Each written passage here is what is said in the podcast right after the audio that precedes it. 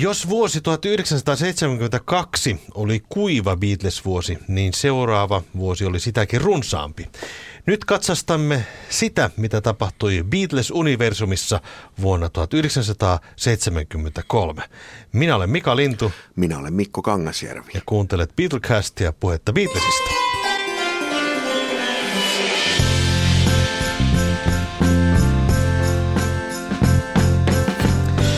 Tosiaankin toi edellinen vuosi oli kyllä kaikilla mittapuulla vähän semmoinen niin kuin – heikon menestyksen ja vähän semmoisten niin epäonnistumisien vuosi. T- mutta tota, seuraava vuosi kyllä on aivan äärettömän runsas niin kuin kaikilla mittapuilla. Joo, tästä tulee jotenkin mieleen semmoinen, että ihan kuin joku suruaika olisi niin kuin ohi. Että siinä heti sen Beatlesin hajoamisen jälkeen, siinä oli aika aktiivista aikaa. Kaikilla tuli heti nopeasti uutta musaa ja sillä, mutta sitten tuli semmoinen lässähdys, että – Mm. Mikään ei tuntunut oikein menevä eteenpäin ja tuli tehty ehkä vähän vääriä valintoja.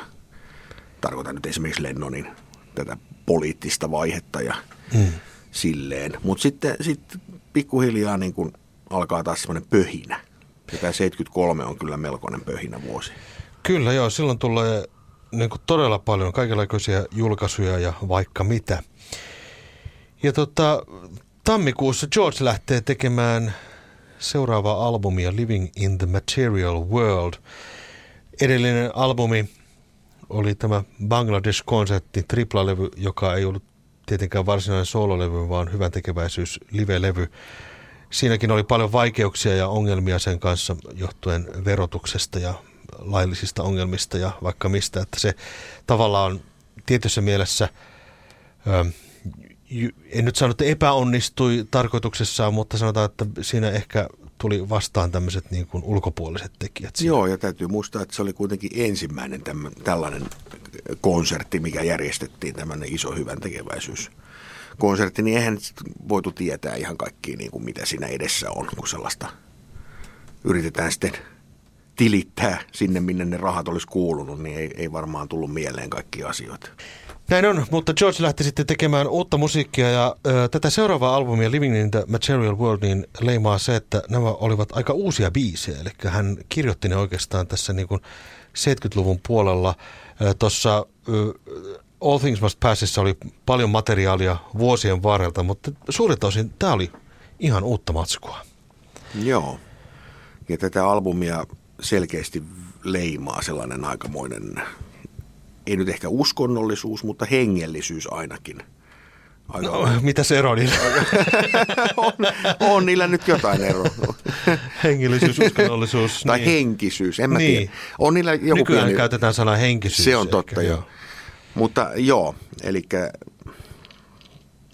Harrison oli aika semmoinen ristiriitainen hahmo, ja se kuvastuu myös tässä tämän levyn kannessa, että siellä on, niin kuin, kun miettii levyn sisältöä, niin siellä on – se on tosi tämmöistä niin kuin vähän saarnaavaakin materiaalia.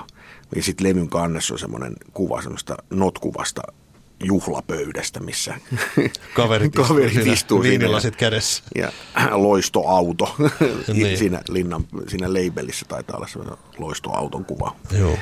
Ja tota, semmoinen ristiriitainen hahmo, että välillä, välillä se niin kuin materialismia ja hedonistisen elämän ilot vei voiton, mutta sitten välillä sitten palauduttiin tämmöisellä henkisellä polulla. Mm. Mutta se kuvastaa Georgin elämää muutenkin, että siinä oli selkeästi tämmöinen ristiriita, että hän ei ollut vain joku mysti, mystikko, salaperäinen, hiljainen Beatle, vaan että hän oli vähän niin kuin kaikkea ja hän jotenkin koki sen ehkä elämässäänkin, että se on tavallaan, hän pyrkii siihen tavallaan semmoiseen niin valaistumiseen tai johonkin tällaiseen ö, henkiseen tilaan, mutta sitten toisaalta sitten vähän kiinnostaa tuo urheiluautoita ja kokaini. Niin. Eli hän oli siis ihminen. niin, toisin sanoen. Näinkin voisi sanoa. Hyvin, hyvin todettu, kyllä joo. Totta. Joo, tosiaan alkuvuodesta ruvetaan sitä levyä tekemään ja Georgehan tekee sitä ihan tuolla omilla tiluksillaan aika pitkälti. Että. Mutta se ero ehkä edelliseen levyyn verrattuna on se, että Phil Spectorin – tuotantohan oli varsin laaja. Se oli paljon paljon muusikoita ja päällekkäisäänestyksiä ja, ja kavereita tuli. Ja toki tässäkinhan kaverit tulevat mukaan soittamaan, mutta selkeästi huomaa, että George pikkasen laittoi jarrua, ettei ihan niin valtava tuotanto tästä tullut. Tässä oli selkeästi siis bändi, joka oli mukana, että ylimääräisiä soittajia ei hirveästi ollut. Että samalla bändillä tehtiin, se oli Jim Keltneria ja ketäs muita siellä nyt olikaan. Siellä oli Klaus Forman totta kai no, totta, basson varressa toki. ja vaikka ketään. Tota, hieno, hieno jälleen bändi saatu kasaan tälle levylle. Ja levy, jos mietitään tätä levyä niin kuin kokonaisuudessaan, niin tota, tämähän on niin kuin Georgein tuotannossa jäänyt toki All Things Must Passin varjoon. Vaikka tämähän oli kuitenkin ihan iso menestys, kuten huomataan tässä loppuvuodesta, kun ruvetaan puhumaan näistä singleistä ja muusta. Ja kokonaisuutena musta tämä on niin kuin hieno levy. On. Kaiken kaikkiaan. Tämä on siis selkeästi sen Spectorin Wall of Sound-tyyppisen tuotannon jälkeen paljon, paljon semmoinen, no miten voisi sanoa, pienempi, kotikutoisemman kuulonen. Eli tämä oli ensimmäinen sarjassaan niitä levyjä, joka George tosiaan teki siellä Henley on Thames kaupungista ostamassaan äh, Friar Park tiluksilla, hmm. johon, johon hän rakensi sitten tämän studion. Että oikeastaan kaikki Georgein levyt sitten lukuun ottamatta Extra Texture levy se tehtiin Los Angelesissa, mutta melkeinpä kaikki äänitettiin sitten siellä. Mikä se mukavampaa, jos on, sehän oli iso kartano sinne mahtui studioita ja soittohuoneita ja siinä oli keittiö lähellä ja ja omat järvet, missä voi vähän käydä soutelemassa välillä. Ja... vähän kuokkimassa puutarhaa, jos haluaa. Kyllä. Ynnä muuta sellaista, että sehän oli oikein semmoista rokkitähden elämää materiaalisessa maailmassa. Tota noin, niin, äh, sitten siinä alkuvuonnahan oikeusjutut jatkuvat. Äh, tammikuussa itse asiassa Northern Sons ja McLean Music haastavat Johnin ja Jokon äh, oikeuteen äh, lähinnä johtuen siitä tästä yhteistyöstä, mikä Johnin ja Jokon välillä oli. Ja se koski biisiä Sunday Bloody Sunday, Luck of the Irish Angela, Woman is the Nigger of the World, jossa niin kuin väite oli se, että John olisi ikään kuin rikkonut sopimusta, näitä aikaisempia sopimuksia tekemällä biisejä Jokon kanssa. Mutta tämä vaikuttaa tämä mm, tota, tämmöiseltä niin kuin, en nyt sano, että lakitermeillä härkkimiseltä, mutta vähän semmoiselta, että niin kuin yrittää vähän nyhtää ja ehkä selkeyttää näitä tekijänoikeusrajoja. Joku tämmöinen tarkoitus tällä Joo, ja varmaan tämäkin liittyy osittain siihen, että nämä yhtiöt yritti jotenkin estää sen, kun selkeästi ehkä oli huomattavissa. En mä epäile, etteikö nyt oikeasti olisi osallistunut niihin biisien tekemiseen. Var, varsinkin joko Ono ihan varmasti osallistu. Mm. Mutta se, että yhtiöiden silmissä ehkä sitten se näytti siltä, että... Raho- niin, että rahoja ohjataan. Niin, samahan Vähän tapahtui sitten Paulille ja Lindalle, että Kyllä. Tota, siinäkin tapahtui samanlainen oikeusjuttu sitten myöhemmin.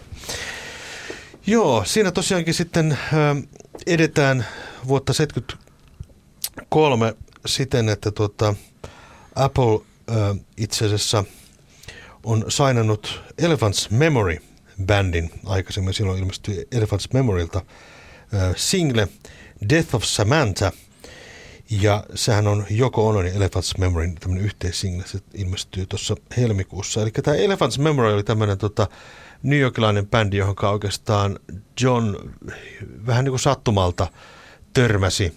Tämmöinen underground yhtyö, hyvin tämmöinen poliittinen ja siitä tuli sitten yhteistyökumppani Johnille ja Jokolle ainakin joksikin aikaa. Joo, ja bänd, se bändihän soitti siinä Sometime New York City-levyllä jo edellisenä vuonna. Se Kyllä. Oli ja se sainattiin Applelle ja ehkä sitä toivottiin jonkinnäköistä menestystä, mutta se bändi ei ehkä sitten ö, oikein kaupallisesti ottanut tuulta alle, että se oli sanotaan hyvinkin tämmöinen epäkaupallinen yhtiö, jos näin voisi sanoa.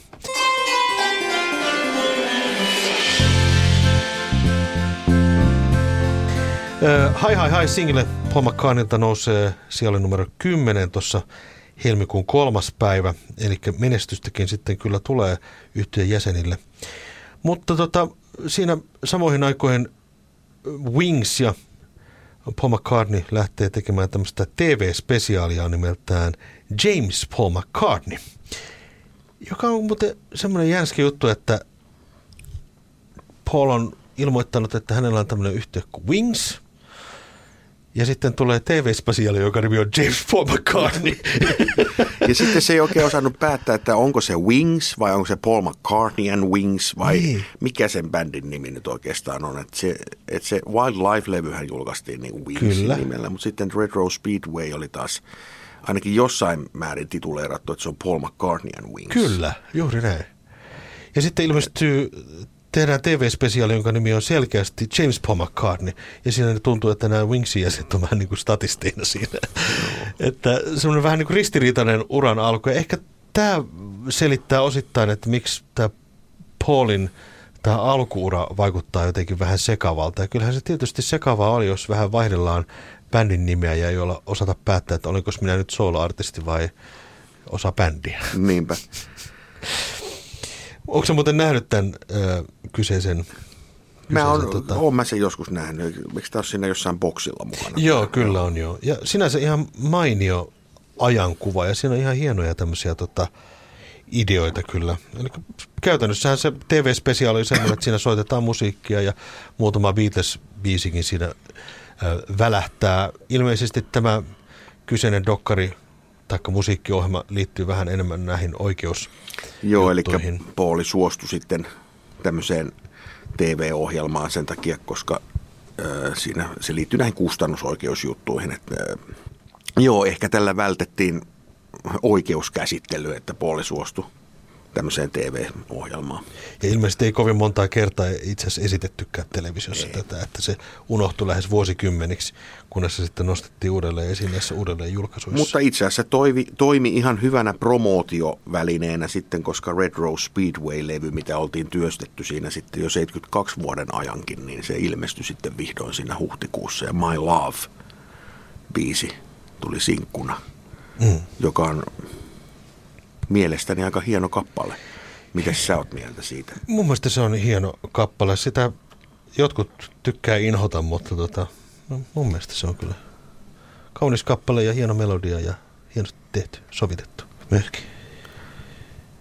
Ja se koko levy, Retro Speedway, se on semmoinen niin kuin, jos nyt vertaa siihen Wingsin debyytilevyyn, niin ollaan taas jo ihan eri sfääreissä. Että Mm. se on, sen tuotantoon on selkeästi niin kuin panostettu ja se on tehty monissa eri studioissa. Abbey Roadilla muun muassa tehtiin valtaosa siitä levystä ja se kyllä kuulee, että se on niin kuin hienosti tehty. Että ehkä se biisimateriaali nyt ei ihan vielä ole sillä ihan top class, mutta, mm. mutta siinä on monta hienoa. Little Lamb Dragonfly on mun mielestä aivan mielettömän kaunis biisi. Joo, kyllä. Siinä Get on, on the Right Thing, joka oli itse asiassa peräisin jo sieltä Ram-sessioista Joo. alun perin. se on todella musta onnistunut levy ja, ja tota noin, niin, tämmöisenä kokonaisuutena. Siitähän piti tulla loistavasti. tuplalevy ja nyt kun se julkaistiin uudelleen, niin siitä tuli myös se tuplalevyversio. Vinyylinä ainakin on saatavilla. Joo, kyllä, se on totta. Sitten tuota, alkuvuonnahan julkaistaan, me puhuttiin tästä Alfa Omega tupla bootleg-kokoelmasta, niin se ilmestyy tänä vuonna ja sitten vastaiskuna sitten saman vuoden aikana julkaistaan nämä sininen ja punainen albumi sitten ihan virallisesti. Eli tässä rupeaa tämmöistä niin Beatles-pöhinää selkeästi olemaan. Ja ilmeisesti äh, Beatles-pöhinää myöskin edesauttoi se, että rupesi kuulemaan huhuja, että Ringo on tekemässä albumia, jossa Beatlesin jäsenet esiintyvät. Ringo aloitti siinä keväällä myös uuden levyn työstämisen yhdessä tuottaja Richard Perrin kanssa, joka on legendaarinen musiikkituottaja Amerikasta ja valtaosin Los Angelesissa tätä levyä tehtiin aika pitkään, pitkään ja pieteetillä ja tosiaan kaikki Beatlet tähän osallistui. Ja totta kai siitä sitten varmaan uutisoitiin vähän niin kuin silleen, että ne olisi mukaan ihan yhtä aikaakin kaikki ollut. Ja hyvin lähelle päästiin. Siinä on biisi nimeltä I'm the Greatest, joka on Lennonin Ringolle tekemä biisi. Niin siinä kaikki muut sitten soittaa paitsi Paul. Mm. Klaus Vorman soittaa bassoa.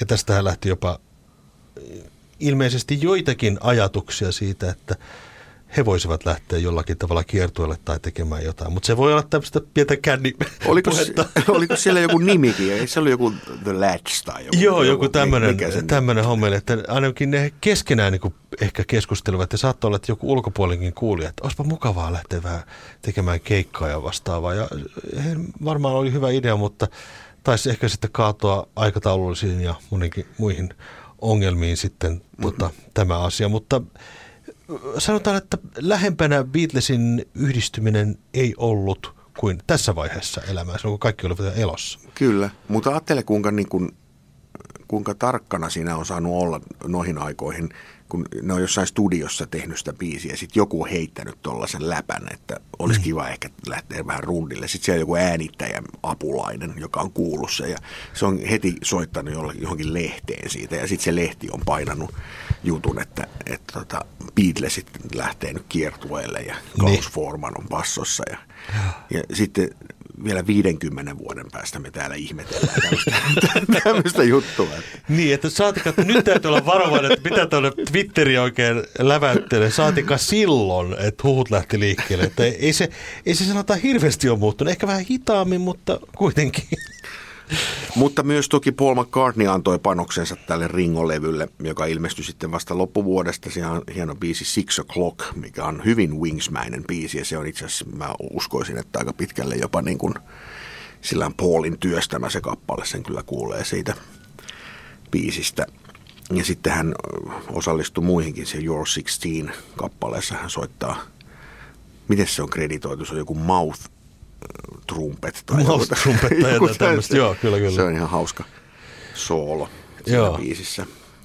Ja täytyy sanoa, että Ringon levykin on onnistunut toki, sitähän on muutenkin kirjoiteltu jo vuosikymmeniä, että tätä, tätä pidetään niin Ringon tämmöisenä parhaimpana levynä. Ja, ja kieltämättä tästä saatiin semmoinen oiva kokonaisuus, hyvin Ringon näköinen ja hirvittävän niin kuin hauska levy, että se tuntuu siltä, että toi – heillä on ollut niin tosi kivaa Ihan varmasti, tätä joo. levyä. Se, se rentous kuuluu siitä levystä, että on niin mukava kavereiden kanssa vähän soitella, ja, mutta mut sitten kuitenkin tehdään niin tosissaan niin hyvää musiikkia. Joo, se oli tyylikkäästi tuotettu kokonaisuus. Photograph-biisi nyt on varmaan se kaikista kuuluisin kappale siltä levyltä, minkä George Harrison yhdessä Ringon kanssa teki. Kyllä. Ja nousi lista ykköseksi se single. Mm, totta, totta, totta. Wingshän käytti hyväkseen aika paljon myöskin musiikkivideon voimaa ja Wings teki aika paljonkin tällaisia musavideoita. Mary Had a Little Lambing tehtiin itse asiassa useampikin video tuossa alkuvuonna ja, ja tota, tämmöinen nykyaikainen musiikkivideo oli toki vielä lapsen kengissään, mutta selkeästi ainakin Paulia kiinnosti tämän tämmöinen niin visuaalinen puoli aika paljonkin. Niitä nykyään sitten on mahdollista katsoa YouTubesta ja muuta. Onhan vähän kömpelöitä, kömpelöitä välillä, mm. mutta on se jotakin ihan hauskaakin. Tota. Muun muassa tämä Mary Had a Little Lamb tässä James Paul McCartney tota, TV-spesiaalissa niin oikein semmoinen viehättävä Joo. biisin näköinen visuaalinen henki siinä. Alkuvuonna Red Road Speedway-levyä, Wings ja Paul McCartney-levyä siis äänitellään siinä aina, aina välillä ja, ja tosiaankin My Love single saa Englannin julkaisunsa maaliskuun 23. päivä. Se toisella puolella on tämmöinen biisi kuin The Mess. Ja nämähän on jänniä nämä Wingsin levyt, että tota, siellä on niinku tosi, jos kaivelee näitä niinku B-puolia, niin se on tosi paljon materiaalia. On, ja varsinkin just näiltä, näiltä ajoilta, ja se kertoo siitä just, että se Retro Speedway piti olla tuplalevy, että siellä on monia niitä biisejä, mitkä sitten jäi, jäi pois, kun se supistettiin yksöislevyksi. Kyllä. Ja sinä vuonna julkaistiin niin tosi paljon singlejä, jossa oli juuri tätä materiaalia, jota laitettiin B-puolille ja näin, taikka sitten ihan vaan irtosingleiksi, että, että se on niin todella iso runsauden sarvi kyllä tämä, tämä periodi Paulin elämässä. Joo, mutta sitten kesäkuun ensimmäinen päivä julkaistiin myös yksi Wings-single, aika legendaarinen biisi nimeltä Live and Let Die. On joitakin kappaleita, josta niin nousee niin ihokarvat pystyyn. Ja Live Let Die on yksi sellainen, että joka kerta kun se kuulee, niin kuin iho menee kananlihalle jotenkin. Että se, se on niin hirveän vaikuttava biisi niin kuin kaikin puolin. Ja johtuu siitä, kun se on, se on tavallaan niin kuin aika erikoinen kappale, että siinä on vähän regeetä ja tahtilajit vaihtelee ja mennään tunnelmasta toiseen, mutta se tekeekin siitä semmoisen niin kuin hieno. Joo. Ja James Bondimaisen myöskin yhtä lailla. Kyllä. Ja tätä varten Paul kutsui myös George Martinin sitten tuottamaan biisiä hänen kanssaan. Ja tästähän on semmoinen huhu, että sitten kun Paulilta oli tilattu se biisi siihen leffaan ja sitten se toimitettiin ohjaajalle sitten, niin se ohjaaja kysyi, että niin tämä on ihan, ihan ok tämä demo, että koska tästä se oikea versio sitten tulee.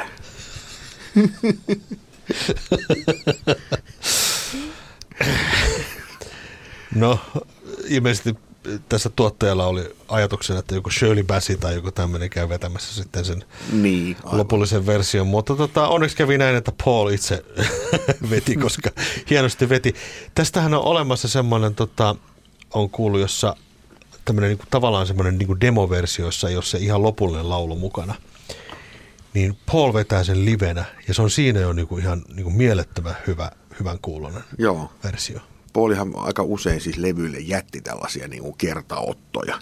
Niitä on jopa niinkin myöhään kuin Flowers in the Dirt-levyllä on biisi Figure of Eight, joka on siis ihan niin kuin kerralla vedetty. Hmm. Et niitä lauloja ei ole sillä hier, hierottu välttämättä. Mm, et, et haluttu oli... saadakin vähän sellaista niin live-meininkiä siihen.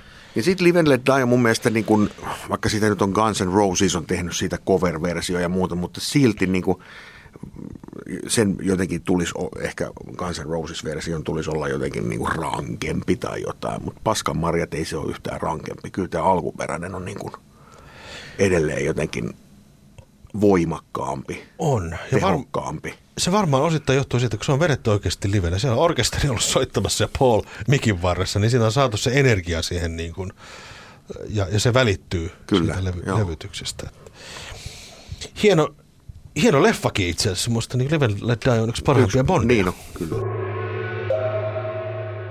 Wings lähtee kiertueelle sitten myöskin tuossa maaliskuussa ja tämmöinen pienimuotoisempi englannin kiertue. Maaliskuun 11. päivä lähtee kiertue ja päättyy sitten eh, kesäkuun 10. päivä. Lähinnä sitten Lontoossa ja tuolla sitten pitkin Britannian seutuja. Eh, samoihin aikoihin sitten Beatlesin kokoelmat nousevat sitten korkealle listasijoituksissa, varsinkin Britanniassa. Ja, ja selkeästi nyt tuntuu siltä, että tänä vuonna Beatlesilla on kova pöhinä niin kuin kaikin puolin, että alkaa tulla listamenestystä ja sitten myöskin tämmöistä niin kuin positiivista suhtautumista bändiin. Tuossa ehkä 70-luvun alussa oli vähän nihkeitä Pauliin ja moniin muihin hahmoihin suhtauduttiin vähän nihkeitä, mutta nyt alkaa tulla vähän semmoista, että lehdistönkin Joo. kriittiset äänet vähän vaimenevat.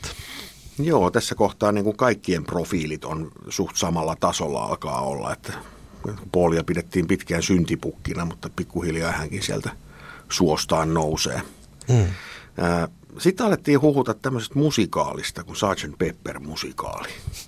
Joo, tosiaankin tota noin, niin, sitä lähdettiin työstämään tällaista musikaalia tuolla Jenkeissä ja Paulhan ilmoitti jo siinä vaiheessa, kun hän kuuli tästä, että hän ei oikein pidä tästä ajatuksesta ja se tosiaankin toteutettiin. Ei mikään valtava menestys ollut, mutta siis Beatlesin musiikkiin pohjautuva musiikaali. Varmaan tämä pöhinä tässä niin kuin edesauttoi myöskin tämän musikaalin syntyä. Ja tästä musikaalipohjaltahan tehtiin sitten myöhemmin sitten elokuva, joka palataan kesäkuussa ja sitten alkaa Georginkin albumi nousta listoille ja Living in the Material World nousee jopa USAn ykköseksi.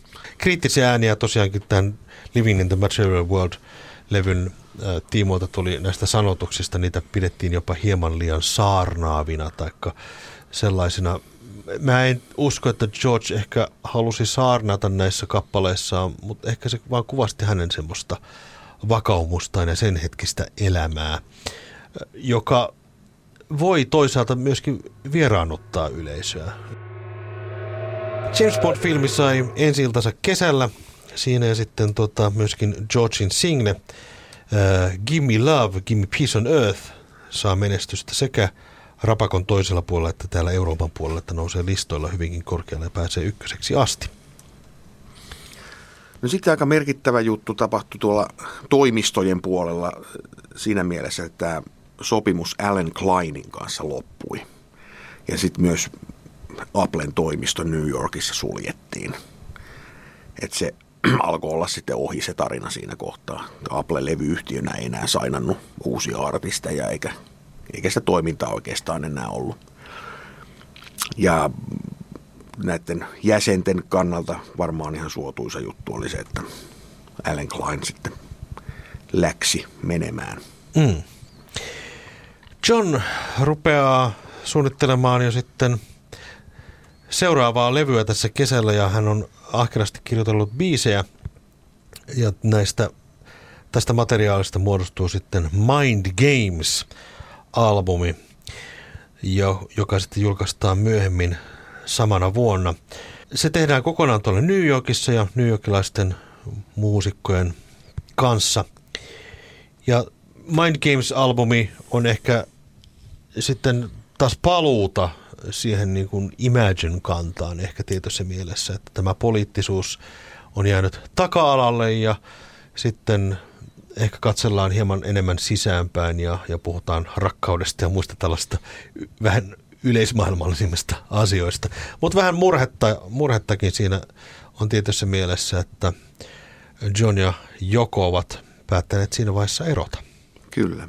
Ja tästä sitten alkaa paljon puhuttu Lost Weekend-periodi Johnin elämässä, että hän tutustuu May Pangiin, joka olisi Apple-yhtiöllä töissä New Yorkin toimistolla ja heillä alkaa sitten tämmöinen suhteen poikainen siinä ja lähtevät Los Angelesiin sitten loppuvuodesta 73. Ja se kestää sitten, Lost Weekend kestää semmoisen reilun vuoden. No vähän pidempi viikonloppu. Joo. Tosiaan tätä sanotaan Lost Weekend, vähän tämmöinen myyttinenkin äh, aika niin sanotusti, mutta tuota, se, sitä kuvastaa ehkä se, että John oli erossa Jokosta. Hän oli ehkä ajatellut, että hän on elämänkumppani lopun elämään, mutta sitten jotenkin joko haluaa ottaa etäisyyttä, syntyy uusi suhde ja ollaan vähän semmoisessa niin kuin limbossa, oikein John ei oikein niin kuin löytänyt suuntaa elämälleen. May Pang yritti pitää häntä niin kuin kurissa, mutta sitten taisi tuo niin sanottu viihdekäyttö sitten ottaa ohjaksia. Eli toisin sanoen hän tutustuu sitten siellä ja tapaa sitten monia muita vastaavia alkoholistia, jotka... Tot, Harry Nilsson ja Ringo Starr, Keith Moon ja ketä siellä nyt pyöri niissä. Tai Alice Cooper ja... Pippaloissa, joo. Kyllä, eli tota, sitten rupeaa, rupeaa tota noin, niin jo tästä äh, viikonlopusta tulee vähän pidempiä, vähän pahamaineisempia. Puhutaan tämmöistä Hollywood Vampires joukkiosta, jotka käännäsivät ja käyttäytyvät huonosti ja sikailivat ja ynnä muuta vastaavaa. Sitten se alkoi päästyä jo lehtien sivuillekin tämä, tämä asia. Mutta Mind Gamesiin palatakseni vielä, niin sehän on ihan hieno levy. Yhtenäinen, se on melko nopeasti tehty perusbändin kanssa. Lennon myös tuotti sen levyn itse, että Phil Spector ei enää sitten ollut tässä kohtaa mukana. Ja tota, mutta se jäi sitten ilmeisesti, mä muistan lukeneeni tästä May Bangin kirjasta, Loving John. Että se Lennoni ei oikein osannut tehdä sen levyn kanssa mitään, kun hän ei kuitenkaan lähtenyt mihinkään kiertueelle, eikä hän oikein tiennyt, että miten tämmöistä levyä pitäisi promota. Se Apple-toimisto siellä Jenkeissä oli suljettu, siellä ei oikein ollut henkilökuntaa, joka olisi niin kuin, että se ehkä se vähän jäi niin kuin varjoon, varjoon se Joo, levy. Totta. Että kyllä sitten single Mind Games ihan hieno ja kuuluisa kappale, mutta ei se nyt ihan, ihan lista ykköseksi tainnut nousta. Hmm. Se on totta jo, että siinä levyn promootiossa mentiin vähän niin, niin sanotusti vikaan, että sitä ei, menestystä ei tullut sitten niin kuin paljon kuin ehkä odotettiin. Mutta sitten siellä sen Lost Weekendin alkupuoliskolla heti siellä los, Losissa sitten Lennon kuitenkin ottaa yhteyttä Phil Spectoriin. Ja hän haluaa tehdä tämmöisen vanhoista rock'n'roll-klassikoista koostuvan albumin. Ja ne aloittaa sessiot sitten – oliko se lokakuussa, lokakuussa Joo, 73, kyllä. niin Phil Spectorin kanssa ja niistä sessioista on kanssa monenlaista juttua. Ja ihan, ihan todisteitakin äänitteiden muodossa, mitä on sitten julkaistu jossain bokseilla ja, ja niin edelleen. Niin tota, meininki on ollut melkoinen. Ja nämähän on just ne sessiot, missä, missä on se juttu, että Phil Spector yhtäkkiä kaivoi pistoolin esiin ja ampui studion kattoon, kun sitä ei miellyttänyt joku, joku soittajan suoritus. Kyllä. Ja, ja tosiaankin sinne palkattiin näitä New studiomuusikoita, mutta ilmeisesti nämä sessiot olivat varsin kosteat, ko, kosteahkot, tai niin lievästi sanottuna ö, ongelmaa oli sekä Johnilla että Philillä että kaikilla muillakin. Ja oli niin kuin ihme, että sitä saatiin niin kuin jotakin edes aikaiseksi. Ja kaiken huipuksi sitten siinä oli joku tauko sitten äänityksissä ja niiden piti jatkaa sitä, mutta sitten Phil Spectoria ei kuulunut ja Lennoni ei saanut sitä niin kuin päiväkausiin kiinni ja sitten sit Spector alkoi soitteleen öisiä puheluita Lennonille, että I've got the tapes. John Dean tapes. Hän viittasi Watergate-nauhoihin. eli mielenterveysongelmat tulivat siinä vaiheessa Joo, eli sitten kesti aikansa, että ne nauhat sitten saatiin ja nämä rock and roll levyhän ilmestyi vasta 75 alkuvuodesta ja Lennon sitten omin päin tuotti ne loput biisit sitten vasta 74 vuoden puolella, mutta niissä neljä biisiä siihen taisi päätyä näistä Los Angelesin sessioista.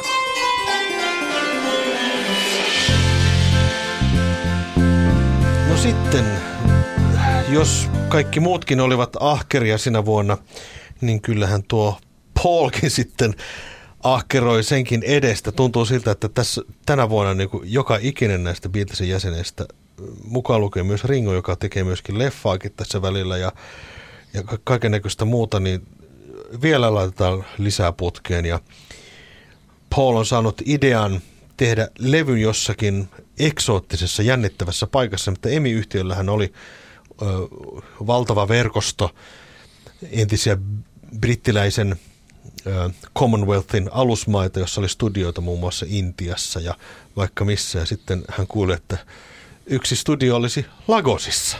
Nigeriassa. Ja sinne hän päätti sitten lähteä. Niin, ajattelin lähteä sinne vähän tekemään albumia.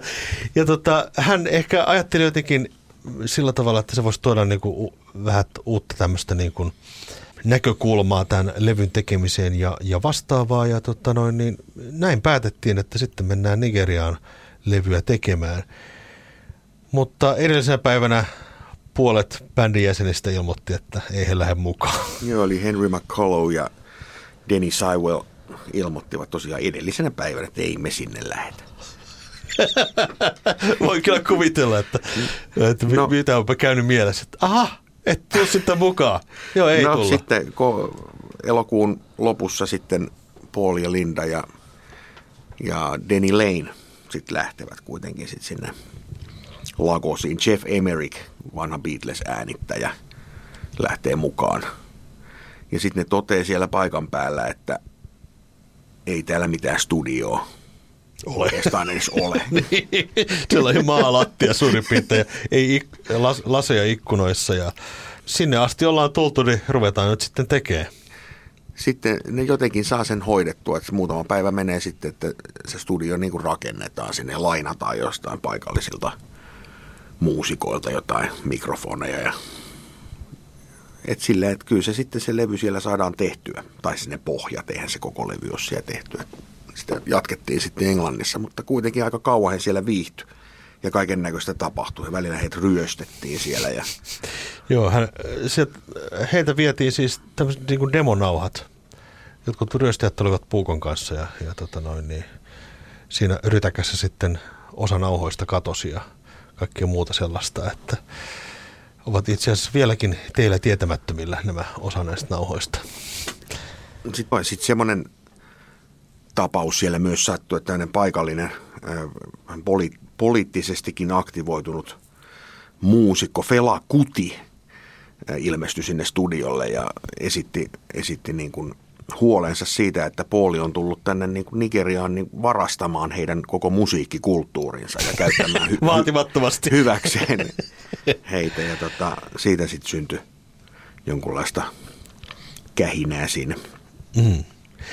Mielenkiintoista näissä omituisissa sessioissa on muuten se, että jos tätä levyä kuuntelee, Band on the Run-levyä, niin siinähän ei Afrikka kuulu itse asiassa oikeastaan missään kohtaa. No eipä Hyvin juuri. vähän. Se Mamunia-biisi nyt on Joo, siinä on missä vähän, vähän joo. sellaista fibaa. Et, et jos mietitään myöhemmin, kun tota Paul Simon meni tekemään Etelä-Afrikkaan levyä 80-luvun puolivälissä, niin siinä kuuluu selkeästi niin kuin Afrikan rytmit ja afrikkalaiset muusikot, mutta he menivät vaan sinne tekemään musaa. Joo, ja siis tämä, tämä myös koskee niitä muita. Paulillahan oli 70-luvulla ja vielä myöhemminkin tapana tämä, että levyä lähdetään tekemään jonnekin lokaatioon. Hän meni välillä New Orleansiin ja Nashvilleen ja Virgin Islandsiin äh, saaristoon laivan. Yksi levy tehtiin laivalla, mm. sitten jossain skotlantilaisessa linnassa. Ja, mutta ei, ne oli vain lokaatioita. Mm. Et siinä ei ollut sen kummempaa tarkoitusta. Mm. Mutta selvisivät hengissä sieltä ja, ja tota, levyä sitten työstettiin, työstettiin sitten täällä Euroopan puolella. Ringon single nousee korkealla listoilla. Se oli Georgin yhteistyössä kirjoittava Photograph, joka on Ringon uralla sitten tämmöinen biisi, jota hän soittaa varmaan jokaisella keikalla. Ja hieno kappale onkin muuten itse asiassa. Joo, hänellä on muutama tämmöinen signature-biisi, että jos se It Don't Come Easy mm. on ehkä se kaikkein kuuluisin, niin kyllä Photograph tulee sitten varmaan kakkosena. Kyllä.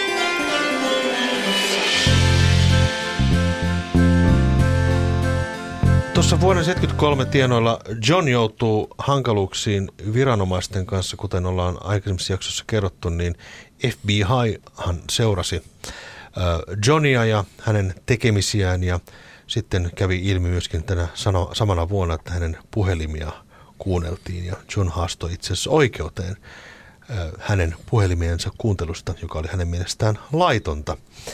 John oli vaikeuksissa nyt jotenkin niin kuin aika monella rintamalla tuossa tuon vuoden aikana. Helen Wills single eh, julkaistaan lokakuussa, eli wings yhtyeen single, Helen Wills A Country Dreamer. Ja tämä singlehän on irtosingle, että sen ei sitten tällä Band on the Runilla sitten Ei, ollutkaan. paitsi jenkkiversiolla se on. Koska Aa. Amerikassa ei voitu ymmärtää sitä, että, että julkaistaan kuukautta aikaisemmin single, jota ei sitten tulisi siihen levylle. Että brittiläinen ja amerikkalainen julkaisupolitiikka tässä vähän soti vastaan, niin se Helen Wheels on siinä alkuperäisellä Band on the Runin amerikkalaisella painoksella B-puolen kolmantena biisinä. Okei. Mutta, tota, mutta näihin myöhempiin julkaisuihin sitä ei sitten tietenkään ole enää laitettu siihen mukaan. Ää, mutta tässä kohtaa Paulikin anto, rupesi antaa vähän periksi tälle asialle, koska hän oli ollut aika lailla sitä mieltä, että si- edelleen vähän niin kuin tähän Beatles-tyyliin, että singlet on erikseen ja albumit on erikseen, mutta sitten tässä kohtaa hän antoi periksi, periksi amerikkalainen promoottori oli sitä mieltä, että esimerkiksi julkaistaan Band on the Run ja Jet singlet, niin niistä tehdään radio-edit-versiot. Että ne saadaan promotoitua radioihin hyvin, koska ne oli pitkiä biisejä molemmat. Niistä tehtiin semmoisia kolme minuuttisia versioita niin kuin radiosinkuille. Ja äh, sitten Pauli taipui tähän, että totta kai niin kuin, sitten julkaistaan albumin single-lohkaisut sitten, tai hän suostuu julkaisemaan albumilta single-lohkaisuja, joka varmaan osaltaan avitti sitten tämän kyseisen albumin menestystä. Mm. Mind Games single julkaistaan myöskin loppukuusta Amerikassa Mind Games kautta Meat City, joka onkin sitten ihan suoraan sieltä albumilta. Eli Johnilla ei ollutkaan tämmöisiä kovinkaan paljon irtobiisejä eikä B-puolia, että ihan muutama taitaa olla uran aikana, jota ei ole päätynyt albumilla varsinaisesti. Move Over Miss, Mrs. L on, mm. on tota Stand By Me singlen B-puoli. Se on semmoinen, mitä ei ollut missään mm. Albumilla. Niitä on tosi vähän, joka kertoo siis siitä, että Lennon teki biisejä ikään kuin, niin kuin tarpeeseen. Että kun hän teki biisejä, niin hän levytti ne ja ne, niistä tuli albumeja. Mm. Ja niitä oli se riittävä määrä. Niitä ei ollut kauheasti ylimääräisiä. Mm. John tosiaankin äh, rupeaa tätä kyseistä kuuluisaa rock and roll albumia tekemään, mutta johtuen sitten näistä monista vaikeuksista, mitä edellä kerrottiin, niin sen julkaiseminen siirtyy sitten eteenpäin itse asiassa useammalla vuodella. Ähm, ja siinä välissä on monta eri vaihetta, mutta palataan näihin tämän albumin vaiheisiin sitten myöhemmissä jaksoissa. Lindan soolouraa tietyssä mielessä lähdetään myöskin tekemään. Tämä Seaside Woman on erikoinen kappale, jota lähdetään työstämään. Kerro vähän tästä, mikä tämä Seaside Woman biisi oikein on? No, Linda oli kova reggae-fani ja hän, hän sitten äänitteli aina, kun oli Wings studiossa, niin kyllä siellä aika usein tehtiin myös jotain Lindan biisejä. Ja, tai siis yhdessä he varmaan ne biisit oli tehnyt, mutta, mutta ton 72 vuoden pitkien sessioiden aikana, mistä syntyi sitten se Red Rose Speedway, niin siellä sitä äänitettiin myös tämmöinen biisi kuin Seaside Woman. Ja sitten B, B-puoliksi tuli B-side to Seaside.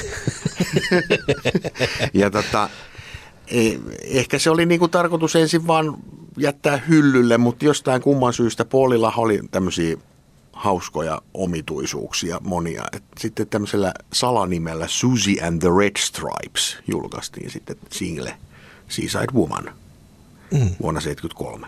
Joka oli käytännössä siis Wings, jossa laulaa Linda McCartney. Kyllä. Ja se oli tämmöinen one-off-sinkku, ei sellaisia sitten siltä bändiltä. Sitten tuli kyllä joku remix-versio joskus 80-luvun puolivälissä sitten, joka, jossa on selkeä semmoinen kasarisoundi, niin tehtiin tästä kyseisestä kappaleesta ja itse asiassa myös sitä B-puolesta. Mutta sitten nämä Lindan julkaisut sitten koottiin, tai ne Lindan äänitykset, mitä vuosien varrella oli sitten erinäisissä yhteyksissä tehty, niin julkaistiin sitten vasta hänen kuolemansa jälkeen 98 vuonna White Prairie-nimisellä albumilla. Mm. Loppuvuonna tosiaankin sitten Ringon albumi saa kultalevyn – ja sitten myöskin itse asiassa Joko Onoltakin ilmestyy samoihin aikoihin single nimeltään Run Run Run ja toisella puolella Men Men Men. ja Joko Onon solourahan on ollut jo tässä vaiheessa käynnissä aika pitkä, että useampi albumi on jo tullut ja myöskin näitä singlejä. Sitten eihän Joko Onon musa mitään niin kuin hittikamaa missään vaiheessa ollut. Niitä kyllä promottiin aika runsaasti Apple-yhtiön toimesta, mutta tota, kuten historia näyttää, niin ei niistä koskaan valtavia menestyksiä tullut. Taisivat olla ehkä enemmän tappiota tuottavia levytyksiä. No näin varmaan oli. Mutta on niistä jonkinlaisia semmoisia niin kuin kuriosi, tai semmoisia niin kuin, miten nyt voisi sanoa, niillä on jonkunlainen semmoinen profiili olemassa näillä Jokon on, albumeilla edelleen. Mm. Ja niistä on julkaistu boksi, Ono Box tuli mm. jossain kohtaa ja niitä on julkaistu remastereina. Ja mm. silleen, että se katalogi on olemassa ja se nauttii jonkunlaista tämmöistä kulttisuosioa kuitenkin. Mm, kyllä, näin voisi sanoa. Ehkä teemme joskus semmoisen jakson, jossa puhutaan The Beatles-yhtiön perheenjäsenten soolouudesta. No, se voisi olla. jakso. Kyllä, se, se kestääkin jo useita tunteja semmoinen jakso. se on totta muuta. Joo, kyllä. Mutta ei ehkä mennä siihen nyt. Band of the Run julkaistaan loppuvuonna, eli viides päivä joulukuuta. Ja tuota, se sitten otetaan vastaan sekä yleisön että kriitikoiden taholta semmoisena, että nyt Paul iski siihen suoneen, mitä ehkä jollain tavalla odotettiin. Jotenkin ehkä paluuta vähän siihen Beatles-soundiin, ehkä vähän sanotaan näin, että biisi materiaaliltaan niin kuin vahvaa matskua, hyvin tuotettua. Mikä, on, mikä sitten tekee niin suosittua, että se aina nostetaan niin korkealle? Niin. Mun mielestä se ei ole Paulin paras levy missään tapauksessa. Niin, Kyllä se, se, se kärkipäässä on, mutta... Joo, se on ihan hyvä kysymys. Mä olen vähän samaa mieltä, että tota, sitä pidetään semmoisen jonakin kulminaatiopisteen, että tämä on tämä kohta. Mutta tota, mun mielestä niin kokonaisuutena aavistuksen hajanainen ja biisi materiaaliltaankin kyllä hyvä levy sinänsä, mutta tota, on Paul parempiakin tehnyt. Siinä varmaan viehättää ihmisiä joku sellainen, siinä on aika paljon tämmöistä bits and pieces meininkiä, vähän niin kuin Abbey Roadin B-puolella, että monet biisit koostuu niin kuin lukuisista lyhyistä biisipätkistä, niin kuin esimerkiksi se Band on the Run, niin siinä on niin kuin ainakin kolme eri biisiä hmm. nivutettu yhteen ja sitten B-puolella Picasso's Last Words-biisissä yhtäkkiä mennään takaisin siihen Mrs. Vanderbiltin ho, heo mm. juttu. Ja siinä on tämmöistä niin kuin leikittelyä aika mm. paljon siinä levyllä. Sen soundi ei mun mielestä ole mikään kauhean hyvä. Siis siinä mm. joissain biiseissä kuuluu sellainen niin kuin, mielestäni sen levyn rumpusoundit on aika kehnot mm. jos suoraan sanotaan, että mä en mm. niin kuin sitäkään koskaan ymmärtänyt, miksi, se, niin kuin, miksi sitä arvostetaan niin, niin korkealle. Mutta joku siinä viehättää siinä levyssä. Niin, se on ehkä sitten niin kuin monien asioiden summa, että miksi joku aina nostetaan jalustalle ja miksi joku ei. Että se on, se on taas sellainen, joka historia on ehkä määritellyt tämän asian. Kyllä. Ehkä näin voisi sanoa. Sano näin. Joo, joo, ja se biisimateriaali kyllä on siis silleen vahvaa joku Jet. Mielestäni ihan mahtava rockibiisi, mutta esimerkiksi sen sanotus, niin mistä se kertoo? Ei Loppuvuosi on sitten Paulin hallitsema, eli sinne Band on the Run nousee Framille ja, ja tuota, sitten tässä ö, eräässä lähdekirjassa, joka mulla on tämmöinen kuin The Beatles After the Breakup-kirjassa, ö, puhutaan siitä, että Georgin avioliitto Patty Harrisonin kanssa alkaa rakoilla, sitä alkaa jo vähän huhujakin liikkua, joka sitten taas vaikuttaa Georgin tekemisiin varmasti seuraavien kuukausien ja vuosien aikana. Ringon levy, Photograph Single, voittaa kultalevyn ja sitten tota, loppuvuonna John Lennon ryhtyy tuottamaan herraa nimeltä Big Jagger, Too Many Cooks-niminen biisi syntyy tässä loppuvuonna. En ole muuten ikinä kuullut tätä kappaletta. Täytyy en. joskus kuunnella. Mutta toisin sanoen tämä vuosi oli siis valtavan menestyksekäs monella rintamalla, valtavan tuottelias, mutta semmoista on myöskin se, että nyt otetaan Trivial Pursuit esiin ja otetaan kyselemään muutamia kysymyksiä. Mä otan tästä sulle nivaskan noin ja mä otan tästä nivaskan näin. Ja missä kahdessa kaupungissa äänitettiin George Harrisonin Wonderwall-levyä? No sehän äänitettiin Lontoossa ja Bombeissa suluissa Mumbai, ihan oikein. Sitten tota, erässä Beatles-biisissä puhutaan maasta, jota ei enää ole. Mikä se biisi on? Hyvänen aika sentään. No, USSR. Ihan oikein, back in the USSR. Joo. Totta, sitä no. maata ei enää ole. Nyt tulee vähän spessu kysymys, mutta näillä mennään. Magical Mystery Tour elokuvassa on Blue Jay Way-kohtaus. Minkä värinen puku Georgeilla on tässä kohtauksessa? Mm, sininen. Ei, oranssi. Mä en ole kauhean hyvä tämmöisten ulkomusiikillisten asioiden kanssa. Se tekemä se otinkin. No, tietenkin. Kenenkä Beatlen vanhempien nime, nimet olivat Louis ja Harold? Harrison. Kyllä.